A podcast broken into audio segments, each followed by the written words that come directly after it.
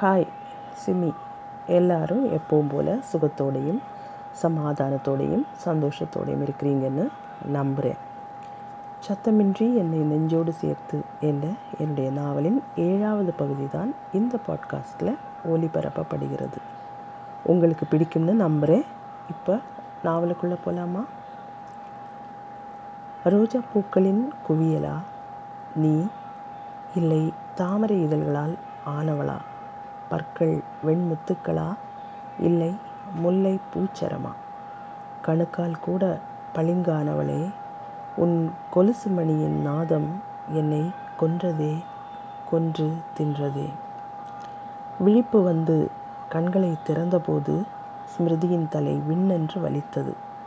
இமைகளை திறக்கக்கூட முடியாத அளவுக்கு பாரம் அழுத்தியது. கொஞ்ச நேரம் படுத்து தூக்கச்சடைவு தீர்ந்து கண்களை மெல்ல திறந்து சுற்றிலும் பார்த்தபோதுதான் தான் முற்றிலும் புதியதொரு சூழ்நிலையில் தனக்கு பரிச்சயமில்லாத ஓரிடத்தில் படுத்திருக்கிறோம் என்ற உண்மை அவளுக்கு புரிய ஆரம்பித்தது.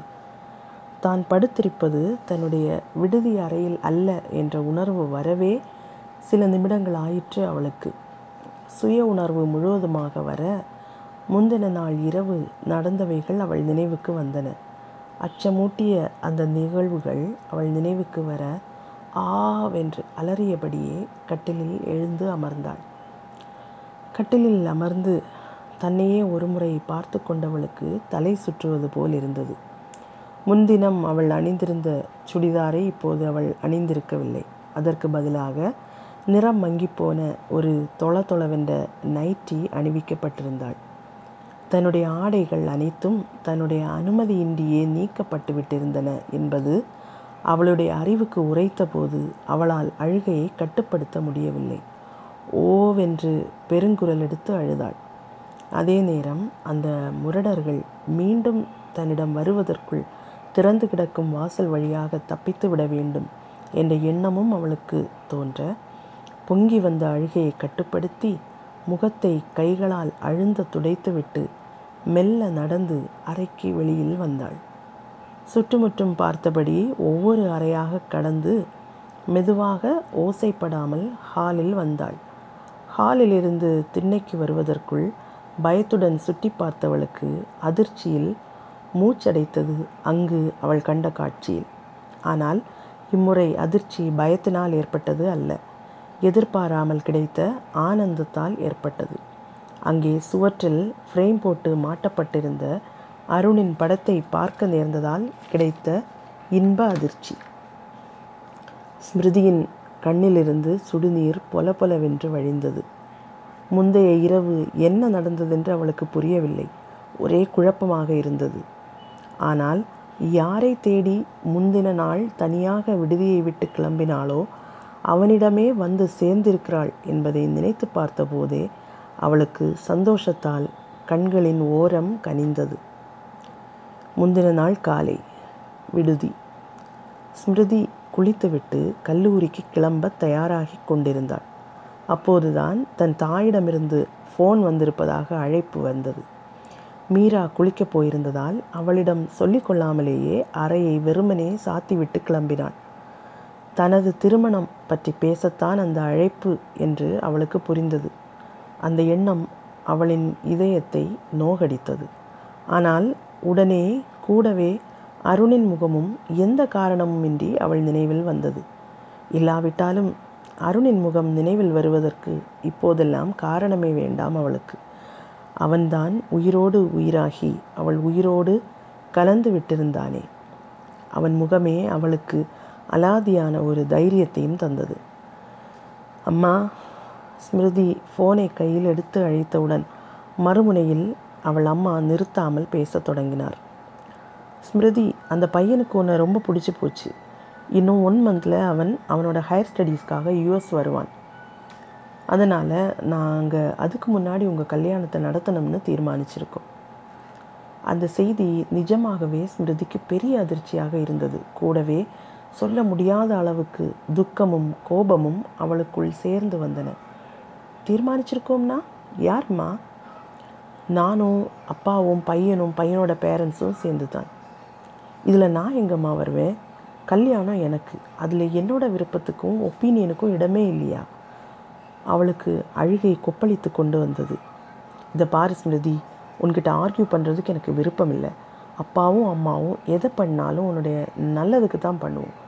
அதை முதல்ல புரிஞ்சுக்கும் அம்மா நான் சொல்கிறத கொஞ்சம் குறுக்கிட்ட ஸ்மிருதியின் குரல் தேம்பலால் முறிந்து போனது. ஆனால் அது அவள் அம்மாவை பாதிக்கவே இல்லை என்பது கண்டிப்புடன் தொடர்ந்து ஒலித்த அவள் தாயின் குரலில் புரிந்தது. அடுத்த புதன்கிழமை என்கேஜ்மெண்ட் நாளை மறுநாள் நாங்கள் அங்கே வருவோம்.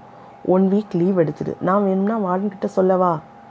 தொடர்ந்து ஒலித்து கொண்டிருந்த தாயின் குரலை கேட்க பிடிக்காமல் ஃபோனை கட் பண்ணி வைத்துவிட்டு சோர்ந்து போன நடையில் அறைக்குள் வந்தாள் ஸ்மிருதி. அவளுக்கு எல்லாரிடமும் கோபமும் வைராகியமும் வந்தது. வகுப்புக்கு போக தயாராகி தன்னை எதிர்பார்த்து நின்று கொண்டிருந்த மீராவின் சிரித்த முகம் கூட ஸ்மிருதிக்குள் எரிச்சலை கிளப்பியது. வகுப்பில் அன்று எல்லா பேராசிரியர்களிடமும் திட்டு வாங்கினாள். தப்பிச்சு போயிடு தப்பிச்சு போயிடு அவள் மனம் அவளிடம் சொல்லிக்கொண்டே இருந்தது. இன்று விட்டால் நிரந்தரமாக சிறைதான் உனக்கு. ஸ்மிருதிக்குள் ஒரு எச்சரிக்கை மணி ஓயாமல் அடித்து கொண்டே இருந்தது. எங்கே போவேன்? எப்படி போவேன்? எப்படி போவேங்கிறது ரெண்டாவது தான் எங்கே போகிறதுன்றதை யோசி சீக்கிரம் சீக்கிரம். நகத்தை கடித்தபடி யோசித்தாள். வகுப்புகள் முடிந்து மாலையில் விடுதிக்கு திரும்பின போது அவள் ஒரு முடிவுக்கு வந்திருந்தாள். அருண்கிட்ட போகணும் என்ன முட்டாள்தனமான யோசனை இடியுது அவள் மனமே அவளை திட்டியது. அவன் யார்? எப்படிப்பட்டவன்? அவன் வீடுங்க? அவன் பெற்றோர் குடும்பம் ஏதாவது தெரியுமாடி உனக்கு? அறிவு கெட்டவளே ஸ்மிருதிக்குள் ஒரு பெரிய வாக்குவாதமே நடந்து கொண்டிருந்தது.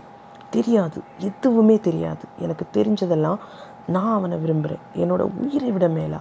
இந்த உலகத்தில் யாரையும் விட அதிகமாக அவள் கண்கள் நிறைந்தன. அவனை விரும்பின என் மனசு இனிமேல் வேற யாரையும் நினைக்காது. அவன் என்னை வேண்டாம்னு சொன்னால் சொல்லட்டும். ஆனால் அவனுக்காகத்தானே இந்த கல்யாணத்தையே நான் வெறுக்கிறேன். அப்படி இருக்கும்போது ஒரு மணப்பெண்ணா நின்று இன்னொருத்தனோட தாலியை எப்படி என்னால் ஏற்றுக்க முடியும்? அவளுக்குள் சிந்தனைகள் முடிவே இல்லாமல் பட்டிமன்றம் நடத்தி கொண்டிருந்தன. ஏய் என்ன அப்படி பெரிய யோசனை? யாரை கடிக்கலாம்னா? விரலை முகத்துக்கு முன் நொடித்தபடி குறும்பாய் கேட்ட மீராவின் குரல் அவளை இந்த உலகத்துக்குள் மீண்டு கொண்டு வந்தது. இவகிட்ட சொல்லலாமா? ஒரு கணம் யோசித்தவள் மறுகணமே வேண்டாம் என்ற முடிவுக்கு வந்தாள். ஒன்றும் இல்லை சும்மா தான் நீ அம்மாவோட ஃபோனை பற்றி தான் யோசிக்கிறேன்னு தெரியும் கண்ணா. பரவாயில்லடா உன் நல்லதுக்கு தானே கல்யாணத்துக்கு அப்புறம் கூட தொடர்ந்து படிக்கிறவங்க எத்தனையோ பேர் இருக்காங்கடா. என் தேர்ட் இயரில் லக்ஷ்மி அக்கா இல்லை. மீரா எதை எதையோ பற்றி பேசி ஸ்மிருதியை சமாதானப்படுத்த முயன்றபடியே வந்து கொண்டிருந்தாள். ஆனால் அவை ஒன்றும் அவளின் காதுகளிலோ மனதிலோ ஏறவே இல்லை. எப்படியாவது தப்பிச்சு போகணும். அது ஒன்றுதான் அப்போது அவள் மனதில் ஓடிக்கொண்டிருந்த சிந்தை. எங்கே போவது என்பதை குறித்து ஒரு உறுதியான முடிவை அவள் ஏற்கனவே எடுத்திருந்தாள். அறைக்குள் வந்தவுடன் பையை மேஜை மேல் வைத்துவிட்டு கட்டிலில் படுத்தாள். அருணின் இடத்தை பற்றி அன்று கல்லூரி விழாவில் சொன்னது ஞாபகம் இருந்தது. சரியாக தெரியாவிட்டாலும் எப்படி போவதென்பதை வழியில் யாரிடமாவது கேட்டுக்கொள்ளலாம் என்று முடிவெடுத்தாள். தன்னுடைய ஸ்கூட்டரை எடுத்து செல்லலாம் என்று யோசித்தவள் பிறகு தன் பொருட்கள் எதுவுமே வேண்டாம் என்று தீர்மானித்தாள். பர்ஸை திறந்து இரண்டு நூறு ரூபாய் நோட்டுகளை மட்டும் எடுத்துக்கொண்டாள் சாயங்காலங்களில் பக்கத்து டவுனுக்கு சென்று வர விடுதி மாணவிகளுக்கு அனுமதி அளிக்கப்பட்டிருந்தது. ஆனால் குறிப்பிட்ட நேரத்துக்குள் திரும்பி வந்தாக வேண்டும் என்ற கட்டாய உத்தரவும் உண்டு. அதனால் விடுதிக்கு வெளியே செல்வது ஸ்மிருதிக்கு ஒரு விஷயமாக இப்போது தோன்றவில்லை.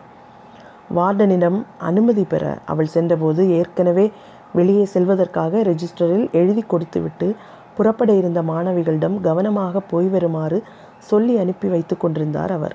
ஸ்மிருதியும் போய் ரெஜிஸ்டரில் எழுதி ஒப்பிட்டாள். கவனமாக போயிட்டு வாம்மா மழை வேற வர மாதிரி இருக்கு. அக்கறையாய் அவர் சொன்னதை கேட்டு அவள் உள்ளத்தில் குற்ற உணர்ச்சி தோன்றியது. வண்டி எடுக்கலை மேம் பஸ்ஸில் தான் போகிறேன் என்று விட்டு நிற்காமல் நடந்தாள். அதற்கு மேலும் அங்கே நின்றால் தன்னால் அங்கிருந்து வெளியே வர முடியாமல் போய்விடும் என்று அவளுக்கு தோன்றியது. விடுதியை விட்டு வெளியேறி கல்லூரியின் வாயிலையும் கடந்து வர பேருந்து ஒன்று வந்தது. ஸ்மிருதி அதில் ஏறி அருணின் கிராமத்துக்கு முந்தைய டவுனுக்கு டிக்கெட் எடுத்தாள். அதுவரை சாரலாக தொடங்கி இருந்த மழை அவள் பேருந்தில் ஏறியவுடன் பலக்க ஆரம்பித்தது. அந்த மழை சற்றும் குறையாமல் அவளுடன் பிரயாணம் செய்து இரவு அவள் ரோட்டில் மயங்கி சாயும் வரை தொடர்ந்தது அவளுக்கு இப்போது ஞாபகம் வந்தது. இனி என்ன? முதன்முறையாக ஒரு இனந்தெரியாத பயமும் கலக்கமும் அவளை தாக்கின. என்ன எழும்பியாச்சா? ஒரு கனிவான குரல் அவளின் கவனத்தை ஈர்க்க திரும்பி பார்த்தாள் ஸ்மிருதி. ஊன் வேண்டேன் என் உயிரையும் வேண்டேன் நீ என்னுடன் இல்லையேன் கண்ணா காலம் மொத்தம் என் காலடியில் வேண்டும். உன் கரவலயத்தில் நான் கண்மூடி கிடக்க. தொடரும். அன்புடன் சிமி. பாய்